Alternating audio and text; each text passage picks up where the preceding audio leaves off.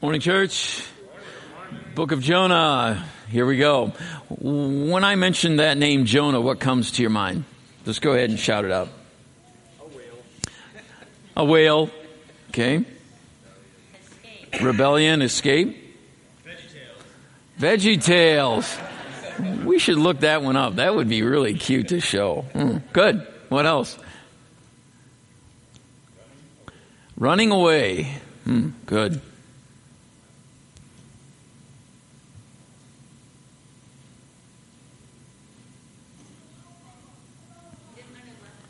Didn't learn his lesson. Good. Good. God's grace in and through that book. Yeah. Well, Jonah's perhaps the, the greatest fishing story ever told. Anyone who has ever put a worm on a hook or a lure on a line has a story to tell about the big one that got away. Nobody actually saw, but Guy Yoakum's got pictures to prove it. So we go back to September 2012. He landed one of the pound for pound hardest fighting fish in the world on the entire planet. Take a look at this monster, 427 pound yellowfin tuna that guy landed, and he's got pictures to prove it. Rather large fish, huh? But the book of Jonah is far more than a story about large fish, isn't it? We'll discover that over these next weeks. It's packed with truth to transform our lives if we will allow God's Word to penetrate into our hearts. I'm excited about the journey that He's going to take us on over these next few weeks. So this morning I'd like to begin with a brief overview of the book of Jonah. And following that, we're going to be looking at one chapter per week. Okay? So that's kind of the way this thing uh, lays out. And as we do that, we're going to listen for God speaking through His Word to us today, right now, right here. So, uh, you ready to get started? You don't have sermon notes, but in my Bible, I've got lots of notes about Jonah scratched in the margin. For those of you that uh, are, are, a little more on the study, let's dig in deeper, you're going to love this uh, today because we're going to do an overview. We're going to look at some of the facts that we know about Jonah, uh, the who, the what, the where, the when kind of questions. I think it's very important in order to understand any piece of scripture that we put it in its context. Where does it fit in the totality of scripture? Why was the book written? Where was it written from? What was happening there? If we don't do the hard work of understanding these basic things, we can't take the application and take that step to application too quickly. So today, for you meat eaters, uh, you're, you're, going to love this. The rest of you just kind of bear along because we'll get back to a little more preaching rather than teaching next week. But here we go. Who? Who wrote the book? That's a good question. It's a question that's been debated for centuries. Who wrote the book of Jonah? Most of us would just assume Jonah wrote the book of Jonah. And now it's not quite that simple. Um, and some would say, why is it written in the third person? If, if Jonah actually wrote the book of Jonah. Well, that's a very common Hebrew way of writing, so that's not much of an argument. But the book never specifically identifies its author. Jonah never said he wrote the book of Jonah, but tradition and me believe and say it is in fact Jonah, the son of Amittai. Now, many have wondered whether the book of Jonah is historical. Many question that if you look at the book. Some would say it's not historical, it's hysterical. You gotta be kidding. There's gotta be some kind of superhuman element, a superhero story. This guy living in the belly of a great fish for three days. Right, right. It's more like Paul Bunyan than a prophet of God, right? Uh, where did this story come from? You believe this stuff? Really? Hmm. Okay. So skeptical scholars say uh, it's really uh, more of a fictional uh, short story. Uh, that's what it is, or a spiritual allegory, or a parable, but everything came from the author's imagination. He just uh, had this thing in his head and he wrote it down, and we take it as scripture. Hmm. But having studied this authorship debate uh, for decades, I've concluded that the book of Jonah is really an account of a real guy, uh, a real prophet who had a real ministry, and his name was Jonah. But who is this guy, Jonah, anyway? If we look into Scripture, we're going to find some interesting things about Jonah. He's not this uh, spiritual superstar we might think he is. In fact, quite the opposite. If we look at his character, he's more like me than he is like Jesus in a whole lot of ways. Why? Here's some description. He is proud. He is prejudiced. He is pig-headed. He is stubborn. He is disobedient. He is unfaithful. He's a grumbler. He's a complainer. He was mean spirited. He's bad tempered. He's a cantankerous old grump is what he is, as we'll look at this man of God called Jonah. And God, with his typical sense of humor, gives him the name Jonah. The name Jonah means dove. He was anything but a dove, right? He is an old grump. That's what he is. And from beginning to end of the story, we're going to discover who this guy really is. What's really going on inside of our prophet named Jonah. Now, according to scripture, Jonah was the son of Amittai and came from Gath Hepher about four miles northeast of present day Nazareth. We learn this from the book of Second Kings. Jonah, son of Amittai, the prophet from Gath Hepher. So that kind of wraps up the who. I believe that Jonah wrote the book of Jonah. Okay? Let's get going. What? What's this story about? Well, Jonah's story is told in four short but very powerful chapters. The whole book is only 48 verses long. It's a pretty easy read. It's the fifth book of the 12 prophets in the book of the 12 prophets. What's the book of the 12 prophets? Well, originally it's on one parchment in Hebrew. They bring out the one scroll and is one of the 24 books that make up the Hebrew Bible called the Tanakh. Tanakh. Tanakh. Love Hebrew, right? So these 12 prophets are simply called, oh, let me ask you, why are they called minor prophets? Small books, right. The, the writing is quite short. And so uh, we have the book of the 12. And included in there, Hosea, Joel, Amos, Obadiah, Jonah, Micah, Nahum, Habakkuk, Zephaniah, Haggai, Zechariah, Malachi. Right? The 12 minor prophets. The book of the 12 follows the writings of the major prophets who are Isaiah, Jeremiah, Ezekiel, and Daniel. That's why it is in the Bible where it is. So he's one of the 12 of what we would call the minor prophets, so noted because their writings are brief as opposed to Isaiah, Jeremiah, Ezekiel, and Daniel, who have longer books. Everyone with me so far? Okay, good. Now, the book of Jonah differs from the writings of every other Old Testament prophet in several ways, several key ways. Uh, one of them is the story of a single prophet on a single mission. No other book of the Bible is like this. In other words, it's the only book that focuses on the prophet rather than the prophecy. This is a story of Jonah's interaction with God, not so much the prophecy that he's about to make. So it differs from every other Old Testament book in that sense. Now, Jonah was one of the earliest of the prophets that we know of, the successor of Elisha and Elijah, both of them, and contemporaries of Hosea, Amos, and Isaiah. So that's kind of the background. When? When did this all happen? It's very likely that Jonah was trained in the school of the prophets. He was a spokesman for God to the ten northern tribes. What are the ten northern tribes called? Israel. What are the two southern tribes called? Judah, correct. Benjamin and Judah make up those two. And he wrote during the reign of Jeroboam II which is about 793 to 753 BC. What does BC mean? Before Christ. Good. Now, even though Jeroboam was an evil king, under his leadership, the borders of Israel expanded to the greatest extent that they ever reached since the time of Solomon 200 years before. Kind of weird, isn't it? You got a bad king, but he brings prosperity to Israel.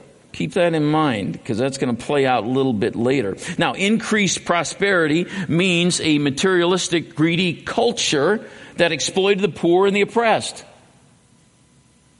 Huh. What does that sound like? Hmm.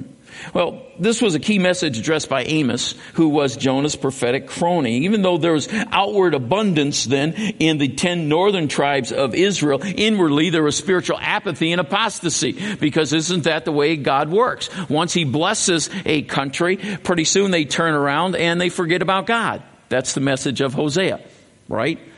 There was no sense of urgency to take God's message, this incredible message of salvation to the world. That's why he gave the good news as God's chosen people, Israel, so they would turn right around and take it to everybody else. They weren't doing that. People worshiped other gods like Baal. Wow, right here. God's blessing them, they're turning their back on him. Mm.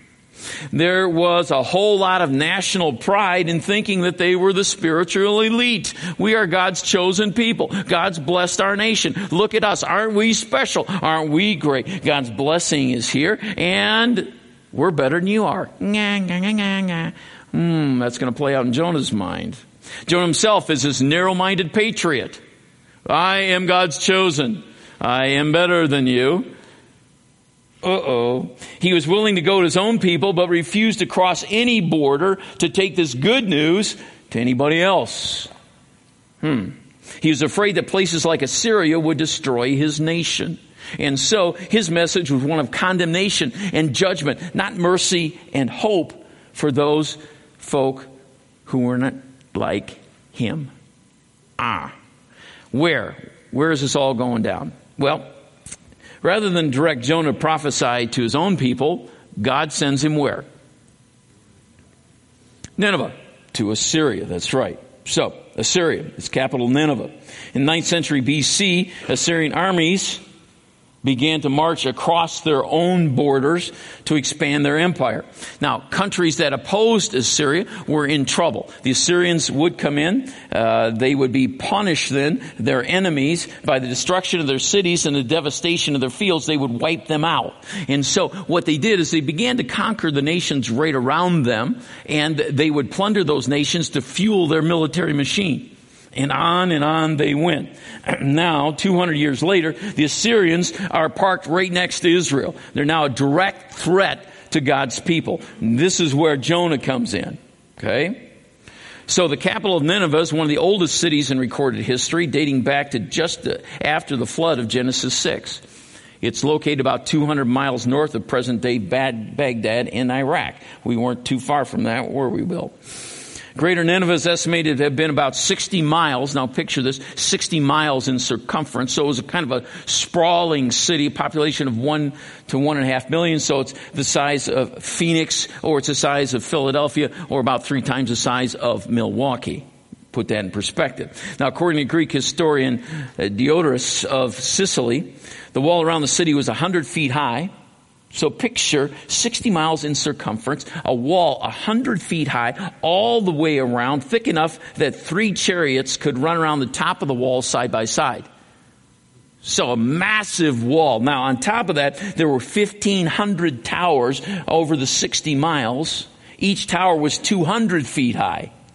So it's an impressive, impressive place for sure. Now, it had a history of being a cruel, wicked, and violent place filled with false gods, including the national god Ashur, from which we get our word Assyria. That's the name Assyrians. And the capital then of Assyria was Nineveh. And right from the start, Assyria was bent on one thing, military conquest. We're going to wipe you out. We're stronger than you are. Our army's better trained than you are. We're going to steamroll your country. You better surrender. You better surrender. And if you don't, you're in trouble. And so history on monoliths and other places have a very definitive archaeological record of what the Assyrians did to their enemies. And it is not a pretty sight. Not at all. History records the Assyrian atrocities. Prisoners had rings put through their noses and through their lips. They weren't piercing them either. Sometimes their hands, their feet, their noses, and ears were cut off. They were blinded and they had the tongues ripped out of their mouth. Okay, this is one way to subdue your enemies. Politically correct? I don't think so. Public enemies of Assyria were often flayed. What does it mean to be flayed? Anybody know what that term means? Skinned alive. That is correct. They had developed a procedure in which they could keep a human being alive and take the skin off of them. They peeled the skin off of them and then they would set them on fire. Now, you talk about ultimate torture. We can put the crucifixion next to that. This is coming real close to crucifying someone. This is the way they handle their public enemies. Flay them, right? I don't want to sugarcoat this thing. Flay them, then set them on fire. You think that gets your attention? You think you disobey the government? Ah. And you know what they did with the skins of the people? Next country up, they would tack them to the outer walls of the city to show them, you stand against us. This is what's going to happen to you. And so they would take that piece of skin, they had just peeled off those people, and they made sure you're going to pay your tribute or your taxes, or you're going to do whatever we say. Otherwise, you're going to look just like that guy. Ah, okay. So what's happening here? No wonder Jonah hated the Assyrians. We say, oh, Jonah went and ran away from God. Nah, nah, nah, nah, nah, nah. Put it in this historical context. What if that group of people called the Assyrians was knocking, it was at the Canadian border. They're fleeing people, right? And doing that. And God tells you, I want you to head north to Canada. I want you to tell them about my great love right? And I want them to repent. And then you can worship together in church with these people. Won't this be fun, right? Jonah hated the Assyrians. He was absolutely terrified of what might happen to him and to his people. It's no wonder he ran away when God says, go to Nineveh and preach the good news there, man of God.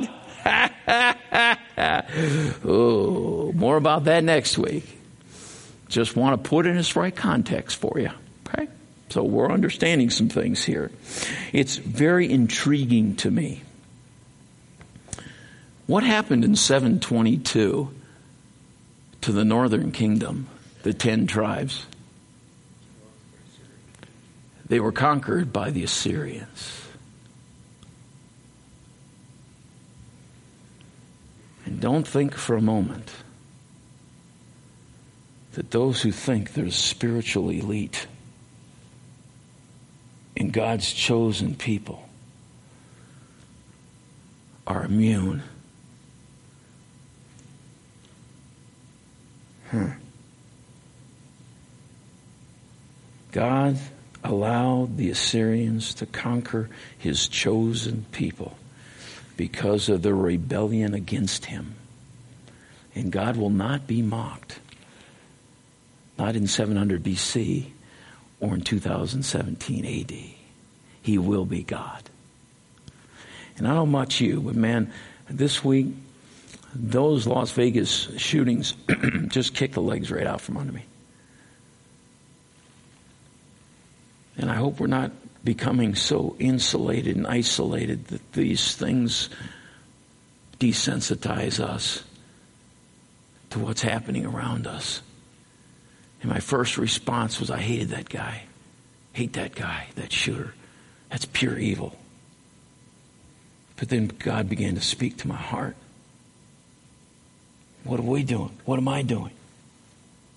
What difference am I making to love people and do what I can do and control what God wants me to do and not worry about those kinds of things? Yes, pray, certainly. But there's a lot at stake here, isn't there? And I think in these days, God's going to ask us to do some stuff with some people that we probably don't even like or maybe even hate. Because He wants to show who He is and that He loves all people everywhere. Hmm. Anyway, that's enough of that. I'll start preaching. Ah, any questions you have so far about the historical context and the situation that's happening in the life of Jonah, in the times of Jonah? Questions, comments? Anything I can help clarify?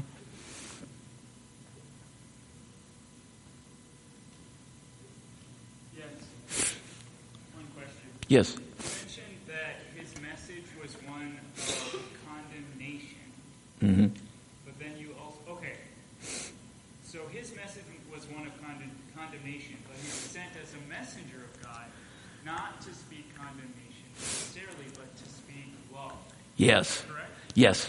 And, and there's the internal conflict in Jonah. Yeah, can you, can you imagine being Jonah in that situation? The man of God, trained. And the prophet's message was often harsh, was it not? Turn to God or face the consequences. And he's supposed to go to Nineveh and preach love and hope in a right relationship with the true God? Repentance? Really? Really, God?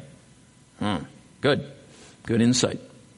Okay, any other questions or comments? All right, if you got them, jot them down, send them to me. We'll try to take them as we go chapter by chapter. I'm really pumped about next week. It's going to be good. Uh, let's see your assignment. Read the book of Jonah, would you? I've been reading it continually, just kind of uh, putting that thing down deep into my soul, right? It's a short read, it's a good read. Every time you look at the book, something else pops out like, wow, wow. Yeah. So read the book, okay? Book of Jonah. That's your assignment. Over the next weeks, we'll check out some of the great themes of this book. Like God's love never gives up on us, even when we run away from it or try to get away from it. It won't stop. God's help is just a prayer away, and I don't know where you are today. But whatever you're facing, God's help is just a prayer away. Jonah chapter 2 is going to teach us more about that. God's love is greater than our fears, greater than our pride, greater than our prejudices, greater than our storms. God's love is greater than all of that. We're going to see that very clearly. And God's love takes us beyond borders so that all might know Him. It'll move us out from where we are to where we need to be. That's what his love will do for us. Now, John Carpenter, who was up earlier, has gone beyond borders so that others might know Jesus. Is that right, John? Come on up. Tell us a little bit more.